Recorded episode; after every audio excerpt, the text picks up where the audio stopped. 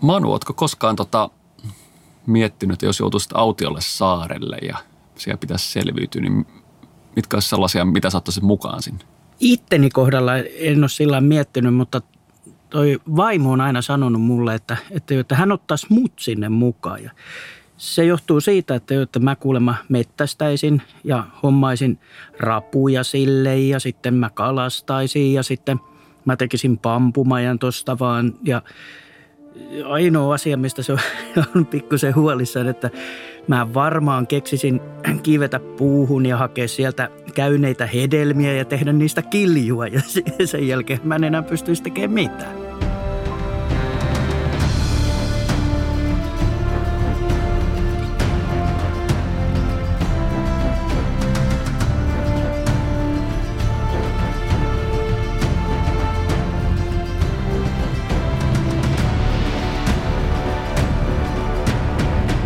On ruma paikka, vaikka me ollaan Oulussa. Näyttää kovasti pääkaupunkiseudulta ja tänään tota, penkkiä lämmittää maailmanmatkaaja Riku Rantala. Mitä me tehdään täällä? Ai Tervasaaressa.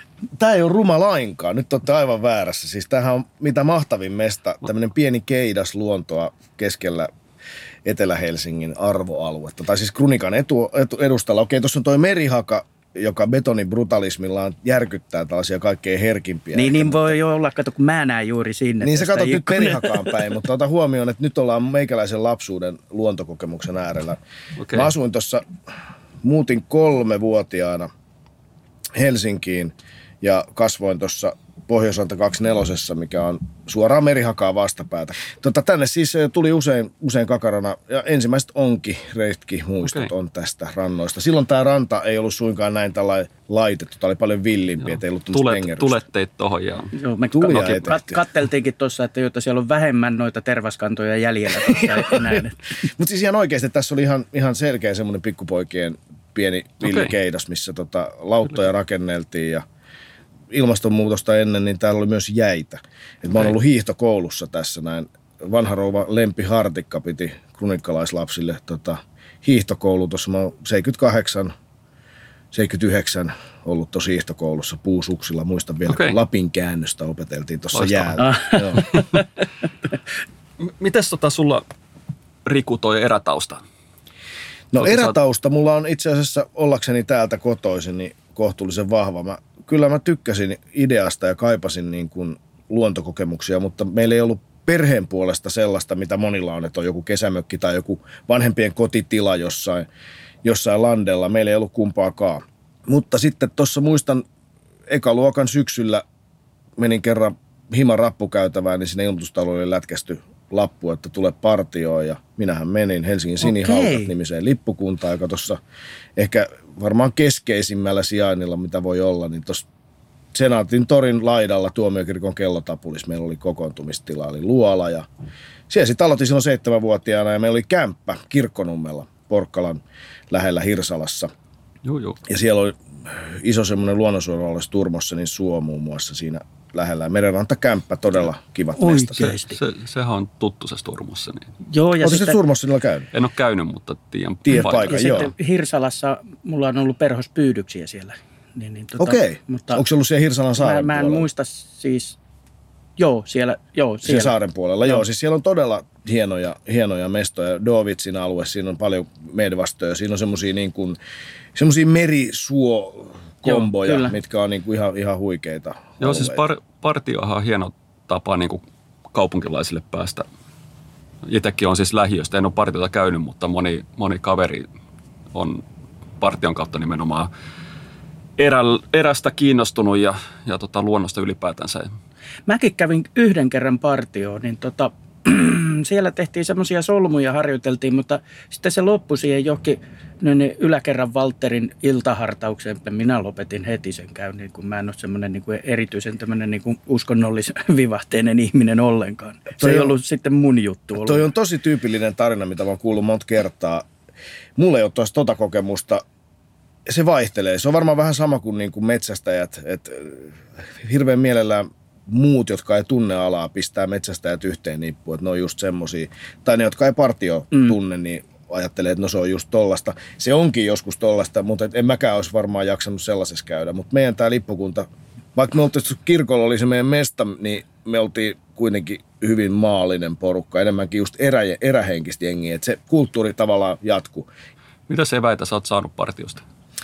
No kyllä semmoinen organisointi on yksi. Sitten semmoinen, tietenkin semmoinen, mikä kuuluu partioon aika olennaisesti, että siellä tehdään itse paljon. Se on semmoista do it yourself hommaa. Mä aina repeilin mun frendeille, jotka harrastivat jotain urheilua, lätkää tai fudista. Tai että tarvitte no, mut sitten fajat roudaatte teitä noiden kasseiden kanssa. Me lähdetään tästä itse ja katsotaan, jos pannaan tuosta skutsi, skutsiin reput selkään ja lähdetään menemään, on mikä tahansa suunnistaja tai lätkän pelaaja, niin tuut hyytyy ennen kuin meitsi. Että niin kuin sä et osaa olla siellä, että et, et jaksa. Ja niin kuin mä muistan, niin kuin, että kun partio aina vähän pidettiin jotain nössöjuttua, mä sille, että, että niin kuin ihan eri juttu. Siellä tehtiin itse paljon. Sitten toinen, mikä partiossa on myös vahvasti läsnä, on luovuus. Eli siellä tehdään tosi paljon, ainakin meillä tehtiin ja on nähnyt muuallakin, että just esimerkiksi iltanotskeille erilaisia ohjelmia, suunniteltiin erilaisia leikkejä ja muita. Ja sitten jos oli joku leiri, niin niillä oli usein teema. Ja sitten näillä teemaleireillä, tietenkin me jouduttiin siis hommaa tietoa. Jos oli vaikka ritari aiheinen kesäleiri, niin hommattiin keskiajan kirjoja, käytiin kirjastosta lainaa ja keksittiin kaikki makeita juttuja, mitkä liittyi siihen Joo. teemaan ja pukeuduttiin silleen, että siihen liittyy monenlaista tällaista luovaakin puolta. Ihan kiva kuulla tällään, koska mä en ole ikinä ajatellut sitä tolla, tolla tavoin, sitä partiotoimintaa. Että... Niinpä, ei sitä usein tuoteltukaan, mm. ellei, ellei sit siihen, siihen on mennyt messiä. Totta kai onhan siinä myös niitä solmupuolia ja myös niitä semmoisia maailmankatsomuksellisia, kasvatuksellisia puolia, mutta ainakin tuo uskonnollinen puoli on mun ymmärtääkseni jäänyt aika paljon sillä tavalla pois, että tuohon partiolaisia on niin kuin muslimimaissa ja hindumaissa ja buddalaisissa maissa ihan yhtä lailla kuin täälläkin. Voisikohan mä aloittaa sen alusta, jos mä menen niiden mukuloiden kanssa? Suden, sudenpento. niin. niin se, mutta siis mä luulen, että tämmöisiä erätaitojen opettamista, niin kyllä sitä niin kuin, se, se, se ei ikinä ole haitaksi, että sitä, sitä voisi mennä ihan tosi hyvinkin neuvomaan. Että kyllä mulla mm. ne skillit, mitä mulla on, on, niin on tullut ehdottomasti siellä. Ja sä oot niitä tarvinnut sitten maailmalla? No on niitä vähän tarvinnut. Totta kai me ollaan useimmiten oltu jossain meistä sille, että meillä on ollut joku taitava paikallinen opas. Mutta siis ihan tulen teosta lähtien, majottuminen, tällaiset mm. yksinkertaiset asiat, ehkä joku pieni vesistön ylitys, tällaisia asioita mä oon oppinut siellä pienenä jo. Ja aika niin kuin hyvin, että sanotaan, että joskus yläasteikäisenä, niin ihan tosiaankin hyvin olisin pärjännyt viikonlopun yksin metsässä Joo. ilman mitään ongelmaa. Toi on kanssa mulla käsitys näistä kavereista, että ne on aika kovia, kovia tota, nimenomaan käveleen paikasta toiseen ja sitten leiriytyy sinne ja keittää trangialla pussiruuat. Just näin. Ja sitten siinä tulee ohessa, ohessa toki kaikkea muutakin. Mutta... Mä en ollut ikinä niin kuin kovin kaveri sitten tavallaan niitä luontoasioita oppimaan. Osa, osa oli sellaisia, että ne, ne tosi hyvin oppi myös niitä. Mua kiinnosti ehkä enemmän sitten se tavallaan se näkeminen ja yhdessä tekeminen ja toisaalta sitten just tuollaiset, että miten vaikka kuivien kuuseen alauksia avulla saa nopeasti tulet mm, melkein niin. tilanteessa kuin tilanteeseen niin edelleen.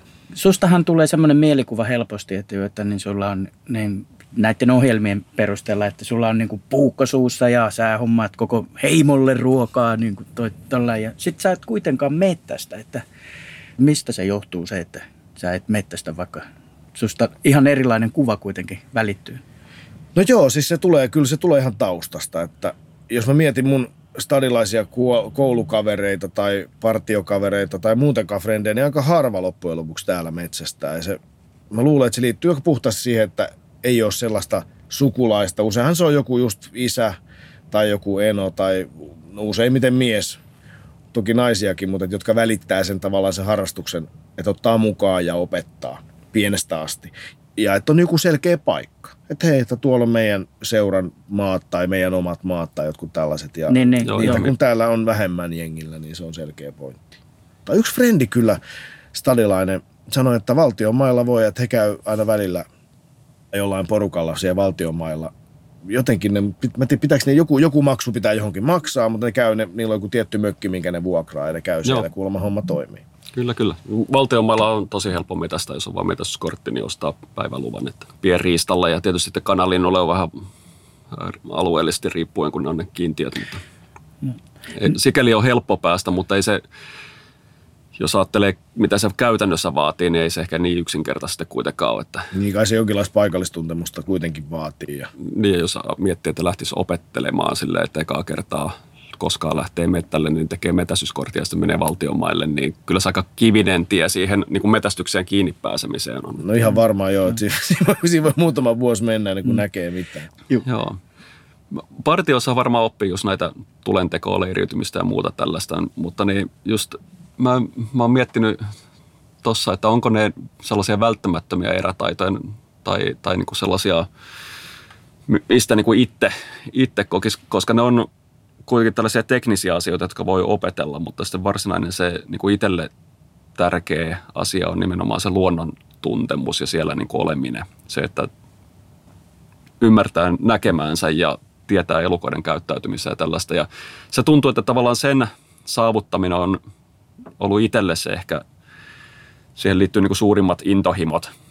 Se toi on hyvä pointti, toi, toi, toi on nimenomaan se, missä mulla on kaikista vähiten taitoja ja skillejä, eläinten löytäminen, tuntemus, millä tavalla ne käyttäytyy. Ja ehkä jopa myös se liikkuminen siihen sillä tavalla, että että olisi omiaan löytämään ja näkemään ja kohtaamaan niitä eläimiä. Tämä on huikea liikkumaan. Niin, hei, tota, joo, mulla, mulla, on tä, mulla on tästä niin kuin, huoma, pikkuhiemat nimenomaan.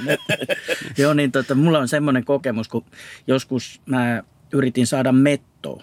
Siis niin ukkomettoa. Eikö se ole vaikea? On. No, se, ne on, niinku, ne on niinku hiipimällä, se on todella vaikeaa. Ja sitten ei auttanut mikään muu kuin niin mennä sitten näitä kallioalueita sukka siltä, villasukilla. Ja mä sitten menin yhtä kallio pitkin ja katsoin, mikä mytty tuossa on niin kuin kalliolla. Kettu nukkumassa. Mä yllätin ketun nukkumasta. Toi on kova. Niin munkin mielestä. On, on, on. Siis ketuthan on kuitenkin tunnetusti. Niin, ne on tarkkoja ja tällä näin, niin mä yllätän ketun. Ne olisi tarvinnut vielä mennä lähemmäs ja läpäistä perseistä. Nappasitko nyt sitten mukaan sitten? No, no si- ei puhuta siitä.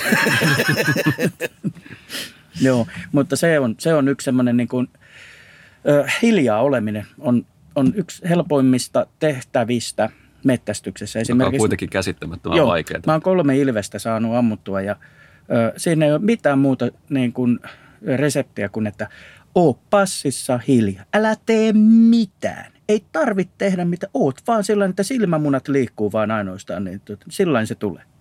Toi on kyllä mielenkiintoista. Tota vähän päästä treenaamaan tiedusteluhommissa Intissä, mutta tota, se on todella vaikeaa. Siis kyllähän melkein kaikki vaatteet pitää jonkinlaista niin, ääntä, niin, narinaa. Niin. No sitä opetettiin paljon, että miten pitää pakata niin, että mikä ei kilise ja kolise kun liikkuu. Se on niinku fine, mutta sitten kuitenkin meikäläisen tapauksessa niin se, että en mä osaa katsoa, että minkä tyyppisessä puustossa vaikka joku tietyt linnut niin, niin, tunne joo. puulaaja. Ja joo, no mutta se, sekin tulee se opettelemalla ja olemalla siellä ja olemalla kiinnostunut siitä, niin ei se, ei se mun mielestä mikään ongelma sunkanlaiselle ihmiselle olisi ollenkaan. Niin, niin kyllä se tuota pitäisi... Tuota kiinnostusta ja treeniä se niin. vaatii. Juuri näin, juuri näin. Toistoja, toistoja. Äkkiä voisi kuvitella, että, että mä oon semmoinen eräjorma, että mä oon kaiken näköistä, niin mun tarvii sanoa, että mä en ole koskaan ollut esimerkiksi talvella armeijaa lukuun ottamatta yötä mettässä. Okei. Vitsi, ajattele, en koskaan. No, mutta siis ei ole sitten ollut tarvetta. Mä oon aina mennyt kotiin. Niin, mukavuuden haluhan se kyllä, ja miksei meniskään, jos pystyy. Että. Mm. Joo, se on, mikä on jäänyt kanssa niiden kavereiden jutuista mieleen silloin nuorempana, niin kyllähän ne koko sen viikon haaveili, että koska pääsee kotiin ja saa pizzaa ja kokista. niin, ja, ja monet myös, että koska pääsee kakalle kotiin. niin, no sekin varmaan tietysti on tämmöinen. Mutta siis tota, tämä mun eräjormailu, sitten se siitä tavallaan lähti sit partiosta ja sitten se ehkä kulminoitu jossain kohti siinä, piti mennä inttiin ja sitten mä kelasin, että okei, että mä halusin hoitaa tätä heti pois alta ja täällä stadissa oli vähän niin kuin paikat täynnä ja mä halusin, että aika kuluisi nopeasti ja mulla oli partioista just muutama kaveri oli ollut Sodankylässä sissinä. Ja ne tai... sanoi, että aika kuluu nopeasti. Kuukes ollaan paljon. Ja mä oon, jes, mä haen sinne. Ja sitten sinne mä menin. Tämä on muuten joku partiohomma, koska melkein nämä kaverit on kaikki ollut Sodankylässä Intissä Tampereelta. Että. niin, siis siellä oli muutamia tamperelaisiakin joo. joo. Toki me oltiin vähemmistössä pohjoisen poikiin verrattuna, mutta kuitenkin siihen aikaan oli vaan tosiaan poikia siellä. Se mutta oli se tota... sissikomppani, oli jotenkin kova juttu kai. Että... Joo, joo, se oli, se, se oli semmoinen, niin, missä oli sitten porukalla oli kova motivaatio. Ja totta kai, kun siellä oli taistelijaparina poromiehiä ja – tyyppejä, jotka on tosiaankin pienestä asti ollut, niin siellä oli niin kuin oppimista koko, myös heiltä. Niin, niin paljon. varmasti joo. Ja siihen, minkälaisissa paikallisissa olosuhteissa ollaan. Et siellä kyllä tuli oltua sitten ihan niin kuin lumikuopassakin yötä ja mm. Kokeiltua tällaisia lumiluolia sun muita. Se on synkkää kyllä. Mä olin armeijassa, mä olin hallin lähetti. Mä keitin ka- aamulla yhdeksältä kahvit ja kahdelta iltapäivällä lopun aikaa. Mä siellä hallilla levittelin perhosia, koska mulla oli pyydys siinä kuulomalla.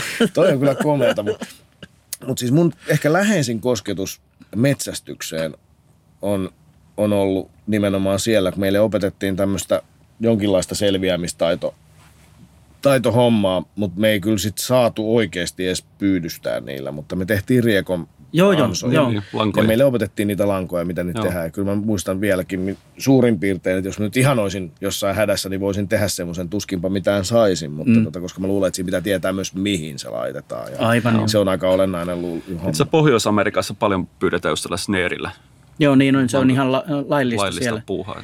Eikö se ole siis meilläkin kolmen pohjoisimman kunnan? Joo, mutta joo, Niin, pelkästään ri, riakko, mutta siellä, siellä pyydystetään siis ihan, äh, ihan niin kuin sudesta Kaikkea. lähtien. Niin. Ai jaa. Joo. Ai isojakin. kyllä, Joo, kyllä, joo. kyllä vaijereita. Niin, Niin Suomessa itse asiassa 300 000 metsästäjää, niin tätähän voi pitää aika lailla koko kansan harrastuksena aikuisväestöstä. Joo, kyllähän, jos ajattelee Suomea ja vertaa johonkin esimerkiksi, no sanotaan vaikka Italiaan niin, tai tollain, niin kyllähän täällä helposti mettälle pääsee.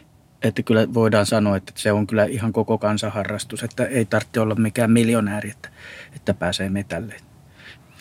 Nimenomaan tämä, ja siis varmasti näissä pohjoisissa valtioissa Kanada, tietenkin muut Pohjoismaat, Venäjä, Japanikin, niin tämmöinen metsästys- ja pyyntikulttuuri on ihan toisella tavalla läsnä vielä niin koko kansankin keskuudessa. Mutta tässä on kyllä kiinnostavaa, olisi niin vähän tutkia sitä, että miten Suomessa se lähtee eriytymään. Nyt on paljon ollut puhetta viime aikoina vaikka näistä asuntojen hinnoista ja kiinteistöjen arvosta Mm. alueella, jossa on muuttotappiota, ei kohta saa enää kunnolla edes putkiremonttiin lainaa, kun ei pankit usko siihen, että niihin riittää enää asukkaita jatkossa. Niin tässä olisi myös kiinnostavaa, että eriytyykö tämä myös näillä urbanisoituvilla kaupunkilaisilla, että porukka etääntyy tästä harrastuksesta niin paljon, että sitä ei enää kohta voi pitää koko kansan harrastuksena. Joo, on- onhan tota itse asiassa tutkittukin tai ainakin kyselytutkimuksin selvitetty ja metsästyksen luonne ja niin kuin harrastuksena on muuttunut ihan huomattavasti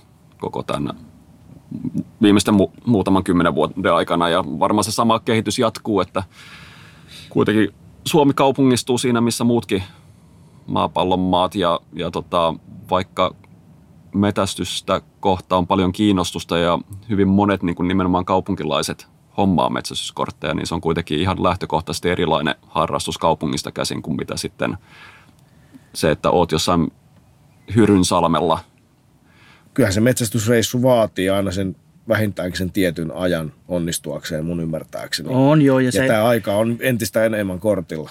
Joo, tämä on kyllä musta kiinnostavaa, että, että, että ehkä samalla tavalla kuin joissain muissakin harrastuksissa, niin toi on semmoinen, mitä kannattaisi ehkä miettiä ihan tämmöisellä valtakunnallisella tasolla, että miten niin kuin vaikka kaupunkilaisnuorille voisi näitä asioita opettaa ehkä No enemmän. joo, se, sehän on koko ajan, tota, kun mettästäjäkunta ukkoutuu meilläkin päin, niin me jopa ostettiin nytten niin toi, toi, toi polttomoottori Vinssi, millä saadaan hirviä pois mettästä, kun äijiä on, on niin huonokuntoisia jo, että, että mä oon nuorimpia, mitä siellä on. Että Niin just, tota, että ei, ei pysty... Niin, et, ei, ole, pysty ei ole sillä niin uusia tulijoita. Ne, joo, kyllä tulijoita on, mutta sitten ne ei halua mitenkään sitoutua siihen, niin kuin, että kun siellä tarvitsee kuitenkin talkoilla tehdä kaiken näköistä kaikkea, kaikkia asioita. Totta kai. ne tulisi kyllä mettälle kyllä, mutta että niin kuin sitten ne kaikki muut jäisi. Niin ne ikävät hommat Niin, edes tekemättä, joo. Että niitä tulijoita olisi vaikka pari jonossa. Mutta. Joo, toikin on heti sitä ajan puutetta.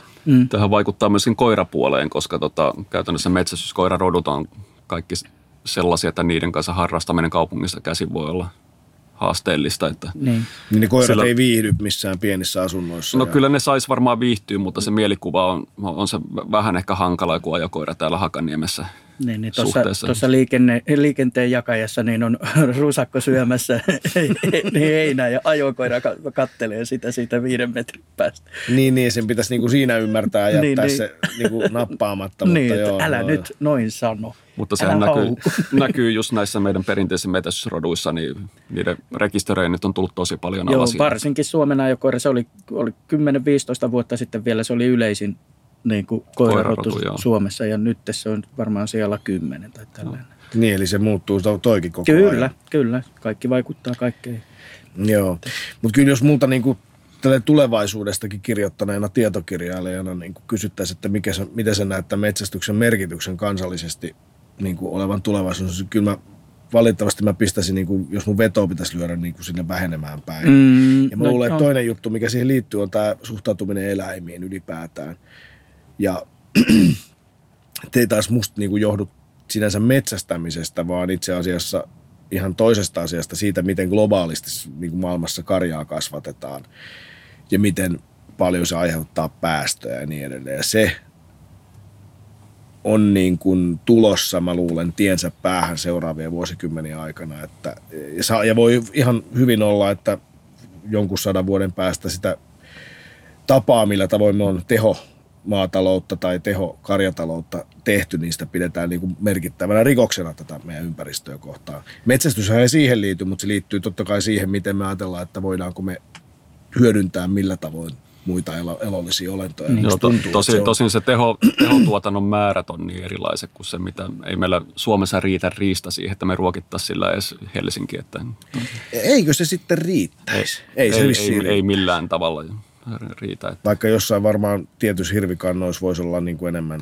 Niin no, mitä meillä on tota 80 000 hirveä ja tollaset oli yli miljoona sikaa, 800 000 nautaa, silti me tuodaan lihaa niin kuin 100, Suomeen. 100 000 niin. peuraa, valkohäntä Niin se lihansyönnin pitäisi vähentyä tietysti hirveästi, että me pystyttäisiin hyödyntämään, mutta tämä on just se kiinnostava kysymys, että tuleeko lihansyönti loppumaan kokonaan, tuleeko se vähenemään merkittävästi just näistä ympäristösyistä ja tuleeko silloin tämmöinen metsästetty tavallaan luomuriista nousemaan niin kuin hyvin arvokkaaksi Sehän itse asiassa asiaksi. onkin tätä, kun ajatellaan mettästämisestä, mettästämisessä on aina kyse siitä, että useimmiten halutaan jotain syödä. Toki voidaan turkiksiakin mettästää, mutta niin se keskittyy siihen syömiseen. Niin, niin minkälaisia sitten tämmöisiä niin kuin, äh, saali, saaliita on meillä verrattuna ulkomaailmaan? Siis tarkoitan sitä, että ne, tota, kun meillä ö, sanotaan vaikkapa, että jo, että pyy on niin pieni, että ei sitä viitti edes juuri yrittää, niin kuinka pieneksi se sitten meneekään muualla? Että niin. Toi on tosi hyvä kysymys ja ehkä kaikista älyttömin esimerkki, tai älyttömin, päinvastoin itse asiassa kaikkein älykkäin esimerkki, mutta meidän näkökulmastamme hulluin on ehkä semmoinen metsästysreissu tuolla, tai pyyntireissu Papouskineassa. Me oltiin semmoisen Hamtai eli kukukukuheimon luona siellä ja sitten ne kertoi yhteen päivän, että ne on menossa metsästä ja me oltiin, että voidaanko me tulla messiin kuvaamaan ja sitten oli, että no ei me kysyt mitään saalista varmaan hirveästi saada, jos tuutte sinne rymistelemään, mutta tulkaa vaan. Ja sitten lähettiin ja kyllä me itse asiassa jotain pientä saatiin ja siinä nimenomaan se liikkuminen hiljaa oli olennaista. He metsästi jousilla. Heillä oli hyvin erilaisia nuolia sitten erilaisiin tilanteisiin. Oli semmoisia kolkkapäitä, Joo. joilla pikkulintua otetaan alas, mutta sitten oli teräviä nuolia ja sitten oli sotanuolet erikseen. Sitten oli semmoisia vähän niin kuin haulikkomallisia, josta lähti semmoisia niin kuin teräviä niin, sakaroita. Piikkejä. Piikkejä, joo. joo. Ne liikkuu tietenkin hirveän taitavasti. Ne, lähinnähän niillä ei ole muuta ollut päällä kuin semmoiset niin kuin ruohohameet sillä heimolla, joillahan on vaan pelkät semmoiset peniskotelot. Joo. Mutta siis paljon jaloin ja, ja ne jalathan muistutti, niin kuin oli ihan toisen näköiset kuin meikäläisten jalat, siis niin kuin tosi vahvat ja paksunahkaset ja niin edelleen. Niin kuin parhaat mahdolliset mm. liikkumavälineet sinne. Voin sanoa, että kun vedin trekkikengillä siellä itse, jos oli vielä kuluneet pohjat, niin kun oli liukkaita mutasi, mutapolkuja, niin, niin, tota, niin nehän oli kuin luistimet siellä välillä. Siinä ei ole mitään tekoa niillä kengillä. Joo, joo. No sitten siellä mennään ja loppujen lopuksi se päivän saalis oli muistaakseni yksi pikkulintu, muutama sammakko – ja aika paljon semmoisia erilaisia kuoriaisia. Niin ne tuli keräämällä varmaan suurin Ne tuli keräämällä joo. sitten joo. No sammakotkin ne nappas kyllä tietenkin silleen loikkimalla, mutta siinäkin oli olennaista että ne kyttäsi, kyttäsi ja meni ensin oikeanlaisiin paikkoihin ja kyttäsi ja sitten nappas. Joo. Ja tota, sitten kun tultiin, tultiin takaisin kylään, niin ne ruvettiin saman tien laittaa ruuaksi ja siihen tuli hirveästi porukkaa ja kaikki jaettiin. Ja sitten ne selitti sitä, että tämä on pointti, että kaikki jaetaan aina. Että se on se heidän niin kuin, tavallaan semmoinen elämän asenne siellä. Joo, se on pakko Niin varmaan on, että hetken päästä siellä ei olisi kuin yksi taitava mettästäjä jäljellä. Niin, nimenomaan, nimenomaan. Ja sitten se tuntuu jotenkin ihan älyttömältä meikäläistä näkökulmasta, että miksi nämä kaikki koppakuoriaisetkin ja muut, mutta se on ihan olennaista, siellä on tosi vähän valkuaisaineita siellä syvällä viidakossa. Mm. Siellä ei pärjää kotieläimet juurikaan, että sijat on tosi arvokkaita, koska niitä ei, ne kuolee tosi helposti. Kanoja on jonkun verran koiria, mutta tota, niitä ei kyllä syödä. Joo. Kiinnostavaa. Mutta toi on ehkä semmoinen niinku just sillä meikäläisen pyynti touhun näkökulmasta niin kuin ihan toisenlaista, että ihan pienetkin asiat, kaikki kerätään talteen, mitä pystyy syödä. Mettästyksessä Suomessa on aika lailla sitä, että, että niin, sitä otetaan ikään kuin vaan parhaat palat. Varsinkin joku kyyhkyjahti on monesti sitä, että vaan rintafileet otetaan siitä, vaikka siinä olisi kyllä paljon muutakin. Mutta mä itse on semmoinen supikoira, että että mä, mä kyllä syön mitä vaan. Että, niin kuin, toi on, toi on komea. joo, ja sitten niin mettästysseurassa äijillä on tapana sanoa, että, jo, että Manu on kyllä tuon lihaosuutensa jo syönyt, kun me ollaan le- lihaa leikkaamassa, niin mulla käy koko ajan katu siinä suu tällainen. Näin, Samalla napsi. Joo, joo, joo, joo, se raaka liha, se on ihan tosi huippua.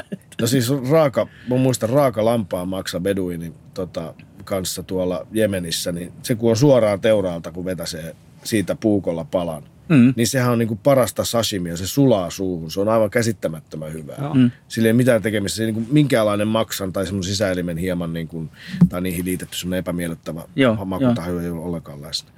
Mutta tuossa tuli mieleen tuosta supikoirasta, että mä oon myös syönyt supikoiraa. No, Oikeasti. Mä en vielä joo, joo. siihen ihan lähtenyt. Että joita... Me ollaan siis Mad Cookin, nyt meillä on Madventuresin Suomi, niin me ollaan tietenkin perehdytty kaikenlaisiin erikoisiin Suomi, Suomi-perinteisiin. Okay. Me ollaan, sitä ennenkin me ollaan syöty joskus itse asiassa Jaakko Kolmosen kanssa, Joo.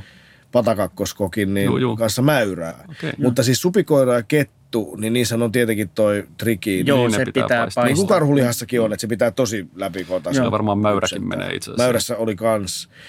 Me kyllä oltiin niin tarkkoja, että me se mäyrä ainakin, niin se taisi käydä ihan labrassakin katsottavana Joo, ennen kuin me se syötiin. Kar, eikö karhulihassa ole sama? On sama, joo. mutta se, sehän lähtee kypsentämällä. Että... Niin, kypsentämällä se lähtee. Joo. Toi on muuten jännä, on kuullut legendana, että, että tota, jotkut on syönyt mäyrää, siis silleen vaan testannut, kun se on ollut se metsäsika, että maistuuko se niin kuin silleen, mutta tota, Oli se mäyrä mun mielestä, no se voi on, olla, että vaikutti se on, myös se, että siinä se on oli... varmaan aika eri, eri kamaa, että...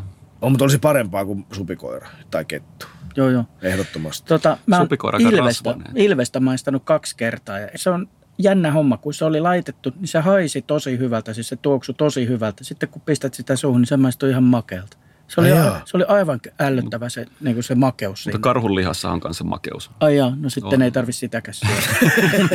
Mutta kissa on Afrikassa vedetty. Että luulisi, että Ilves sitten vähän saman tyylinen kuin kotikissa. Ja kyllä se oli vähän semmoista kana, kana maista niin kuin rakenteelta. Sitähän se on ja vaaleita. Se Joo. Ilves oli Joo. tosi vaaleita. Että, niin, niin, mutta ei, ei, ollut, ei ollut mun juttu.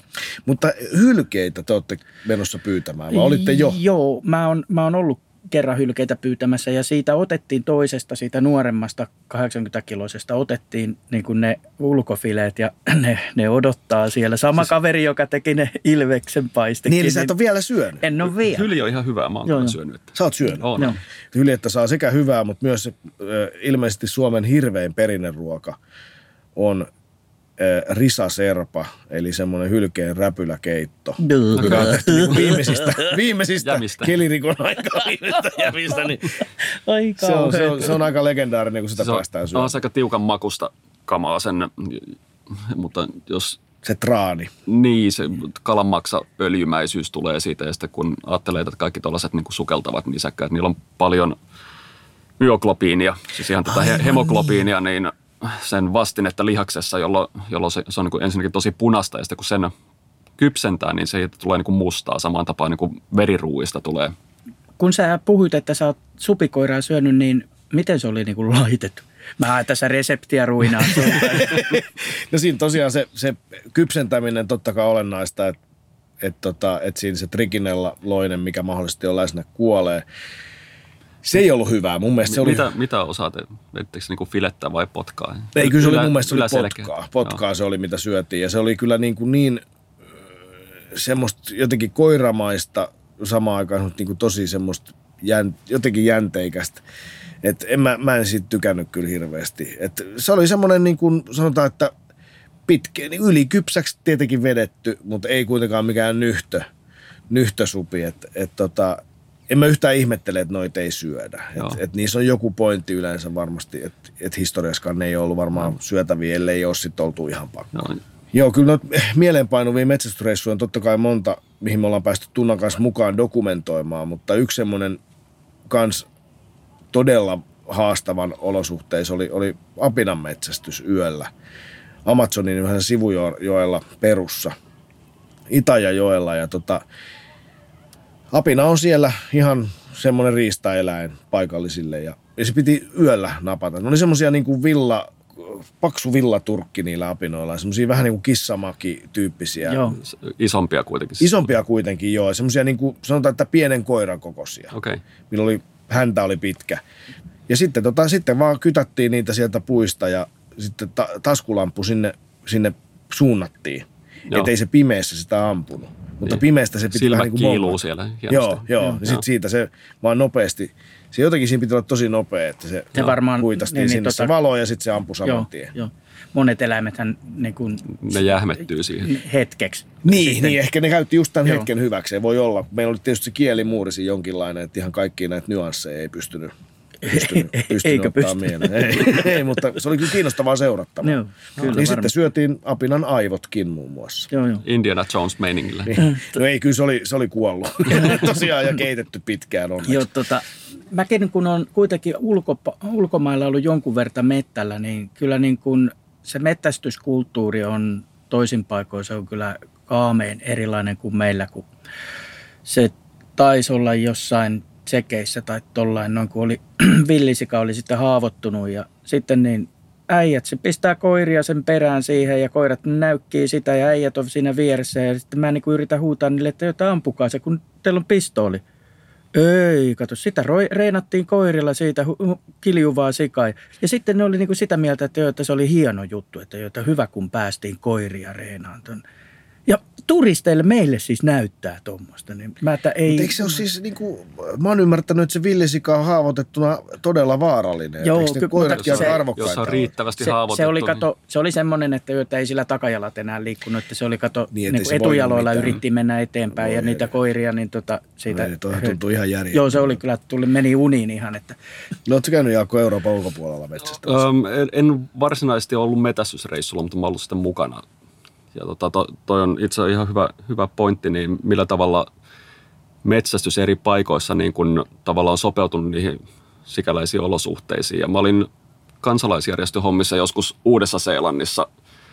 Maurikylissä käytiin parissa, niin yksi semmoinen Tongaporutun lähellä siellä länsi, länsirannikolla, niin jota Pohjoissaarta, niin lähdettiin sikajahtiin just niiden paikallisten kanssa. Ja siellähän ne on niinku kesysikoja, jotka on villiintynyt, mutta ne on aivan valtavan kokoisia. Siis ihan vill, villisian koko luokkaa ja isompaakin. Ja niillä on tosiaan isot torahampaat. Ja, ja, ja sitten se uusseelantilainen, onhan siellä niinku korkeampaakin mettää, mutta se on enimmäkseen niinku sellaista pushia, tällaista niinku puskaa missä on niin järjettömän huono näkyvyys ja käytännössä on niin sellaisia raivattuja polkuja, mitä pitkin mennään. Ja se, miten siellä, niin kuin, eihän siellä niin pysty ajattaa ja sitten passittaa mitään, vaan se sianmetsästys perustuu siihen, että on tällaisia koiria, jotka on jalostettu siihen hommaan. Ne on, niissä on jotain paimenkoiraa ja pitbullia sekaisin.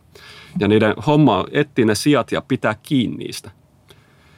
Eli ne, ne tota, nappaa kärsästä ja koivista kiinni ja pitää sitä sikaa paikallaan. Ja sitten tämmöiset 10-12-vuotiaat mauripojat niin menee sitten ja puukottaa ne hengiltä sellaisella pitkällä veitteellä. Se on karu homma. että- Vaatii kyllä vähän luonnetta myös. Joo. Joo, siis tosta, että mikä on metsästäjän status eri kulttuureissa, niin totta kai näissä, näissä me, niin kuin missä se on yleistä, niin metsästykseen liittyy paljon henkilökohtaisia kokemuksia, mutta kyllähän se monissa paikoissa on niin kuin tosi myyttinen, että se on semmoinen jo semmoinen, niin kuin, että ne on jotain erikois semmoisia just ramboja tai tämmöisiä survival skillsejä omaavia tyyppejä, niin kuin sit näissä paikoissa, missä on kaupungistuttu ja etäännytty tällaisesta kulttuurista, mutta sitten taas noissa monissa metsästä- ja keräilijäyhteisöissä, missä me ollaan oltu, niin sehän on, niin kuin, sehän on aina se niin kuin kovin homma ja se on se kunniatehtävä ja sellainen, mihin sitten lähdetään porukalla. Ja ehkä sellainen, ja mihin niin valmennetaan lapsia ja nuoria ihan pienestä pitäen.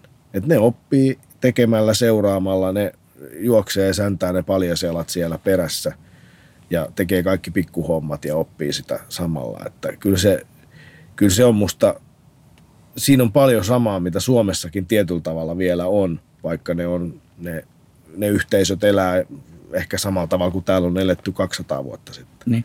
No ainakin yhteisöllisyyteen luulisi sillä olla suurta vaikutusta, että yhdessä kun tehdään tai tällainen. Että, niin, niin. On heimotasolla tai sillä Niin ja kyse on kuitenkin kai. henkiin jäämisestä, niin. että se on ihan eri, eri meininki kuin tavallaan meillä täällä. Että. Niin se ei meillä ole enää mistään henkiäämisestä mm. kysymys. Mulla on yksi kokemus, tämä on kalastuksesta. En ole siis ollut myöskään mikään kalastaja samoista syistä kuin en ollut metsästäjäkään. Ja, ja tota, vaikka täällä nyt olisi voinut tietysti stadissa paljonkin kalastaa, jos olisi mm. osannut ja ollut, mutta ei ollut semmoista kulttuuria meidän perheessä. Vähän sen vaan. Mutta tota, sitten kerran parikymppisenä meni just se meidän partiokämpään, että lähin, lähin tota, siihen aikaan oli vielä vanhat kalastuslait voimassa ja meillä oli joku tietty alue siinä, missä sai virvelöidä ja mä virvelöin sitten ja sain elämäni ensimmäisen hauen 20-vuotiaana aatelkaa. Pikkulainen nokkahuilu tuli sieltä ylös. ja mä olin saman aikaan ajautunut, siinä oli semmoinen salmi, niin siinä salmen, niin kuin, joka oli ehkä 200 metriä leveä, niin mä olin ajautunut sen salmen oikealle puolelle, mikä ei ollut sitä meidän alueena. Niin saman tien käynnistyi siellä vene toisessa rannassa ja ukko tuli siihen vierään ja sanoi, että heittää se kalas takaisin sinne mereen kun meillä on ollut tässä, että vieras kertoo erätarinan tässä lopussa ja nyt se taisi tullakin sillä niin ihan pyytämättä, että kiitos tästä kovasti. Mm, tavallaan se sopii tähän tyyliin, että kun on kaveri, joka ei oikeasti ole tehnyt paljon mitään, niin se, että se kerran sen yhden nokkahuilun saa ylös ja joutuu sen menettämään, niin tota, sehän on tarinaa kerrakseen. No.